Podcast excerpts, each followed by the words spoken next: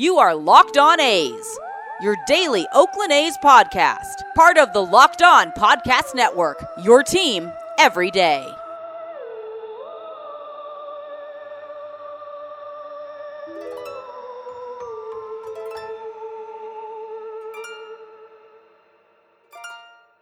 Happy Halloween, A's fans, and welcome to episode 160 of the Locked On A's podcast, part of the Locked On Podcast Network, your team every day. I'm your host, noted baseball fan Jason Burke, and on today's show, the Tigers and White Sox have found their managers, so I'm going to talk about those for a little bit. Also, some other names hit the free agent market, so I'm going to gloss over those real quick. Uh, there's some bullpen arms in there. I'm just going to mention who they are. I'm going to do uh, bullpens. I'm going to go over bullpen targets uh, in full force next week. So I'm going to start recording those probably tomorrow night and just have uh, two names a day for the entire week. I'll be looking over trade targets. I'll be looking over free agents that can make an impact. Uh, which way will the A's go? Probably the trade route if they're going to look to improve the team because the trade route uh, has less money involved, and the A's probably won't be spending a ton of money. So, uh, going to go over all those.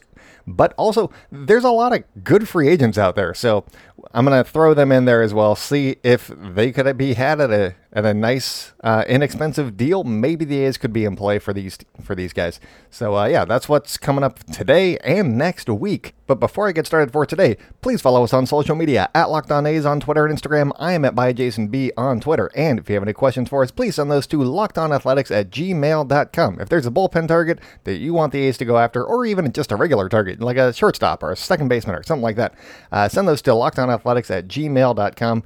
And I'll uh, I'll go over them, and if I like them, I'll talk about them on the air. So that's uh that's all that. Uh, so the White Sox took the A's to five games in the wild card series, if you recall, just like a month ago, and over the course of the series, their swagger and love for the game was on full display. It was a lot of fun to watch, even though they were playing the A's.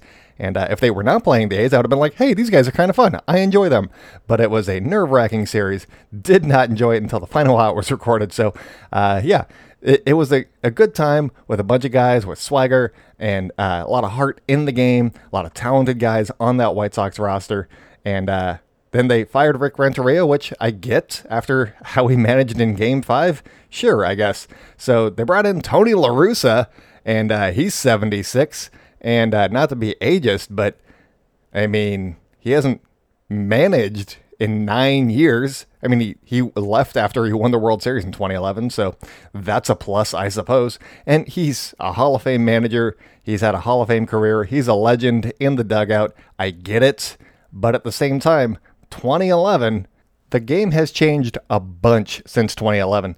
And, uh, you know, Mike Trout, he debuted in 2011. He was bad at baseball in 2011. Now he's the best player in baseball, like in the world. And so that's one thing that's changed. Remember in 2012 when it was Mike Trout against Miguel Cabrera, and it was the sabermetric community was for Mike Trout for MVP, and uh, traditional people were like, well, Miguel Cabrera won the Triple Crown. How could you not vote for that?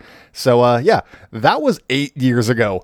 Tony La Russa's been out of the game longer than that discussion, so that's a good time. And I know that analytics are a little bit under the bus right now because, uh, quote unquote, you shouldn't have to pull Blake Snell, blah, blah, blah, blah. I gave my take on that uh, earlier this week, so you can go back and listen to that one. Uh, all, all in all, I stand with that. I think that if you pull Blake Snell, it's okay, given his third time through the order uh, kerfuffles that doesn't make sense. Anyways, yeah, his kerfuffles in the third time through the order, but you can't bring in Nick Anderson in that in that situation, or at least you go look in his eyes. You got to have some feel for the game if you're Kevin Cash. So that's my main takeaway from that whole thing, and that wasn't really sabermetrics related. But anyways, uh, moving on, Tony La Russa, he hasn't really had to deal with sabermetrics in the dugout capacity that uh, all modern managers do these days. He's been in the, the front office, he's been up in the suites doing his thing from there. He's been a team consultant for a few different teams now.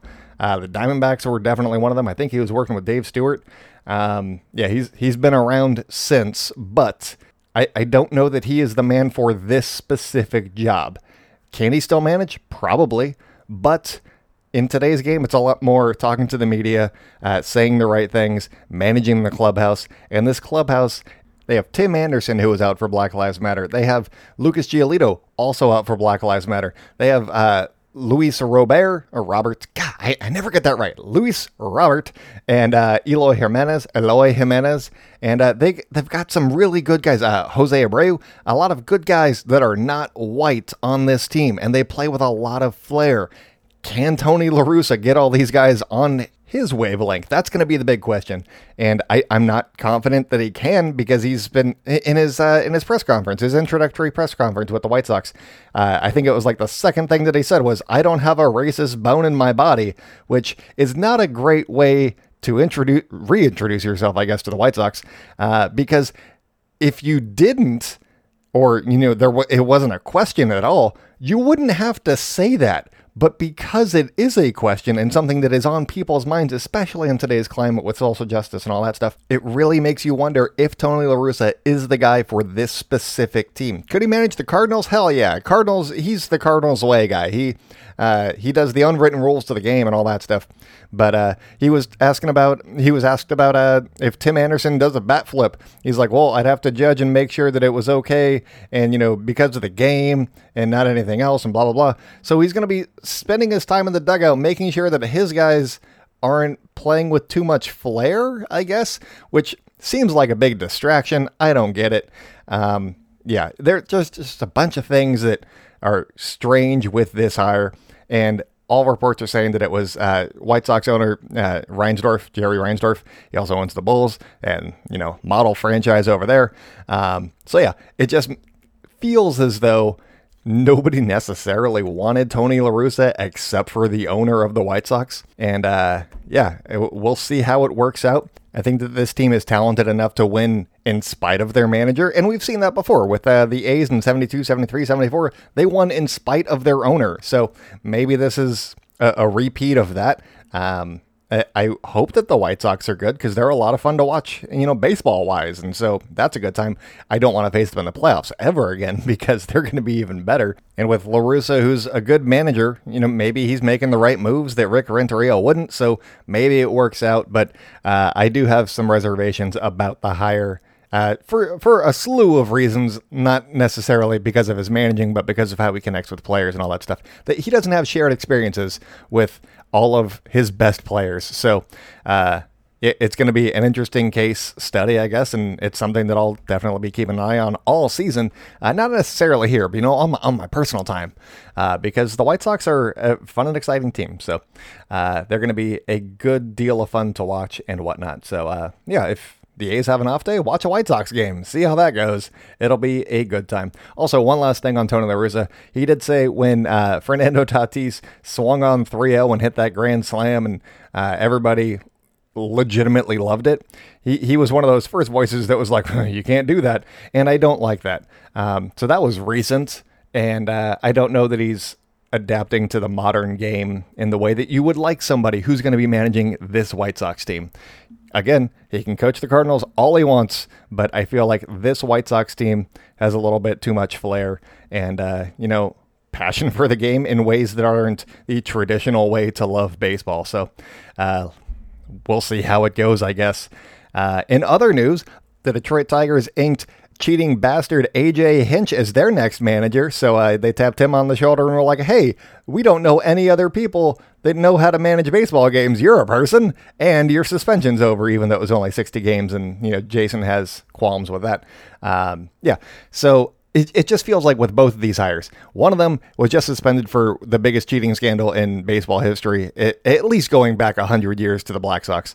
And uh, the other one was, is 76 and can he do it? We don't know. I, we'll see. It just feels like there are other options out there for managerial candidates. Uh, Hensley Meulens, the uh, Giants bench coach, he's been in the room a few times. He's been in discussion for uh, the manager position and whatnot, but he hasn't gotten his chance yet, and that just seems weird because everybody seems like he'd be everybody thinks that he'd be a great manager. So I don't know why he hasn't gotten a chance yet because he's been in the discussions. He should be on somebody's short list. It feels like uh, these teams didn't necessarily do their due diligence and find the best person for the job. AJ Hinch probably better for the job than Tony La Russa, but uh, you know AJ Hinch has done the rebuilding thing in the past with the Astros. Uh, I don't know if he necessarily deserves credit with how they won, but uh, you know he got them to the playoffs, I guess, and you know part of that was the front office as well.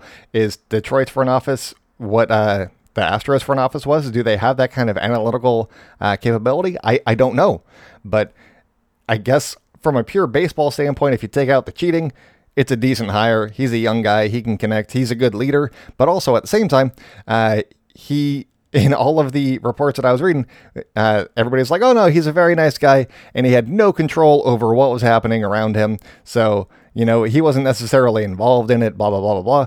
But if he is not able to keep control of his clubhouse, is he the guy you want running your clubhouse? That seems like a disqualification right there. Uh, so it's just very strange. And how they waited until like four days after the World Series ended for him to be hired. Um, it feels like this suspension was just BS, and I don't. Uh, I'm not here for it. My my big point with both these guys is I feel like there are other candidates that it should have been a longer search. It, I think that it should have been a, long, longer search. I know that these teams were both eliminated from the playoffs, and uh, they they could be searching during the playoffs and all that stuff, and they just wait until afterwards to announce their guys. But um, it feels like they should have had more candidates to choose from is really all that I, uh, I'm worked up about in this one. Uh, it's hard to get experience in, in a job if nobody ever hires you to give you the experience. So then you just keep going to like the same 40 guys, I guess. I don't know. You know, Dusty Baker was hired for the Astros job, but that's a different kind of situation. If it was 162 games, would he have been as successful in the regular season. Uh, he went 29 31, shouldn't have made the playoffs in any other year, but he made it. And then the the format was there for him to go ahead and tinker. If he had more health on his pitching roster, would he have been doing the same moves that made him look like he had adapted? I don't know, but maybe that's why uh, the White Sox went after La Russa. As hey, you know, you can be old and still manage in today's game, yeah, but uh, Dusty Baker had actually managed just a couple of years ago, whereas Tony La Russa has missed the analytical revolution in baseball. So uh, it, it's it's a curious case for me. I don't know, but uh, I, I feel like we need to get more people in these discussions and let, us see who they interviewed. That's what I want. I want more people of color. Uh, I want more women. I want more diversity in what's going on here because the game of baseball just keeps changing and it doesn't feel like the people that are making the decisions are changing at all. So uh, I feel like the game can evolve a little bit more when you start letting other minds in there. You know, they started letting all the MIT graduates and stuff in the front office, even though they hadn't played baseball. And now, uh, you know, now baseball's different for better or worse maybe if you get a different kind of manager in there, you can adapt the game a little bit better to you.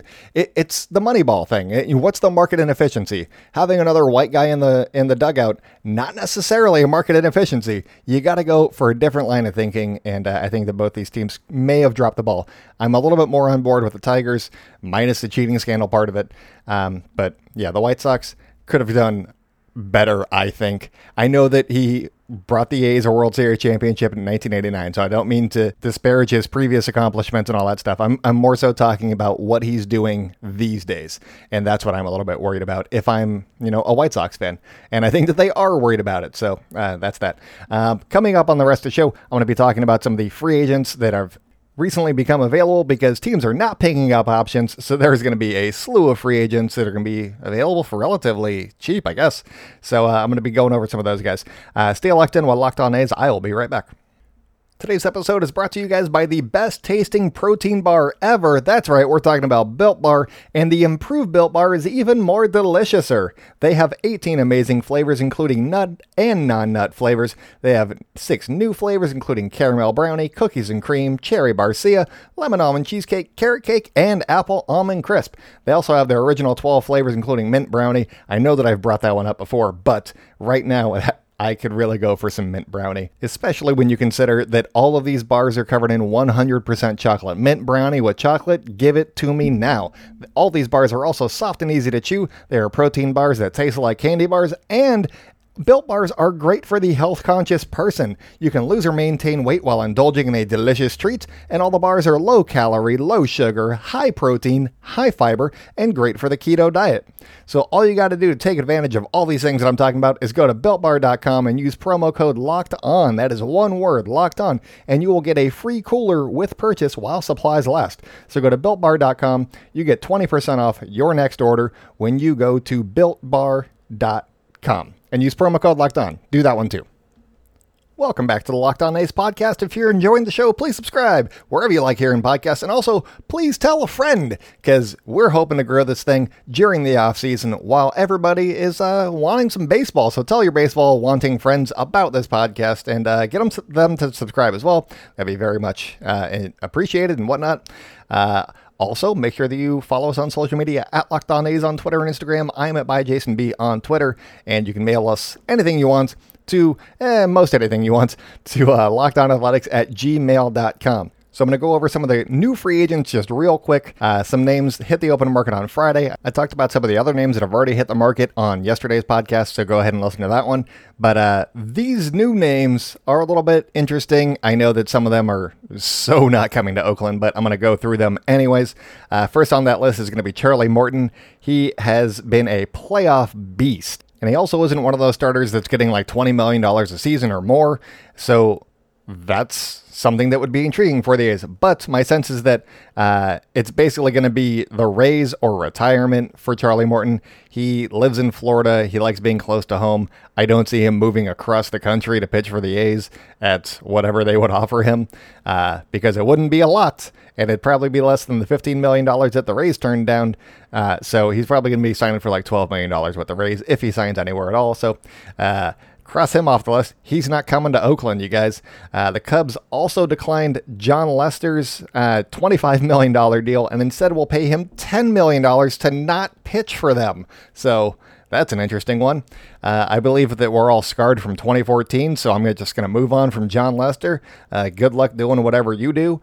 Uh, the Astros released a few guys. First guy, don't want him. Uh, that would be closer Roberto Osuna. He hit the free agent market yesterday, but his health is a little bit of a question mark after he went the uh, rest and rehab approach instead of going for Tommy John. So there's no guarantee that he's going to be able to pitch for a full season. And then there's the whole domestic violence incident that. Uh, you know, I, I don't want any part of, so I don't want him whatsoever. Keep him away. If he doesn't sign with anybody, I'm okay with that. Um, another interesting option would be Carlos Santana from the. Uh, he got cut by the uh, Cleveland. They did not pick up his option, and uh, he would definitely be relegated to DH duties with the A's because he can play first base or he can be DH. And uh, the A's have a pretty decent first baseman, so he'd be DH. And uh, he hit 199 last season, which is not great, but he still had an on base percentage of 349. Again, small sample size, but he's an on base machine. I think he has a career mark of 366, if I'm remembering correctly. Um, yeah, dude just gets walks, and I think he led the league in walks in 2020. Again, shortened season, but it's what he does. And he's also uh, 35, I believe, going in the next year. So maybe he could be had on a one-year deal. We'll see. But he he has struggled anywhere besides Cleveland. So is that a risk you want to take? And also, do the A's have room for him? I don't know. Probably not, unless they uh, unless they trade Khris Davis.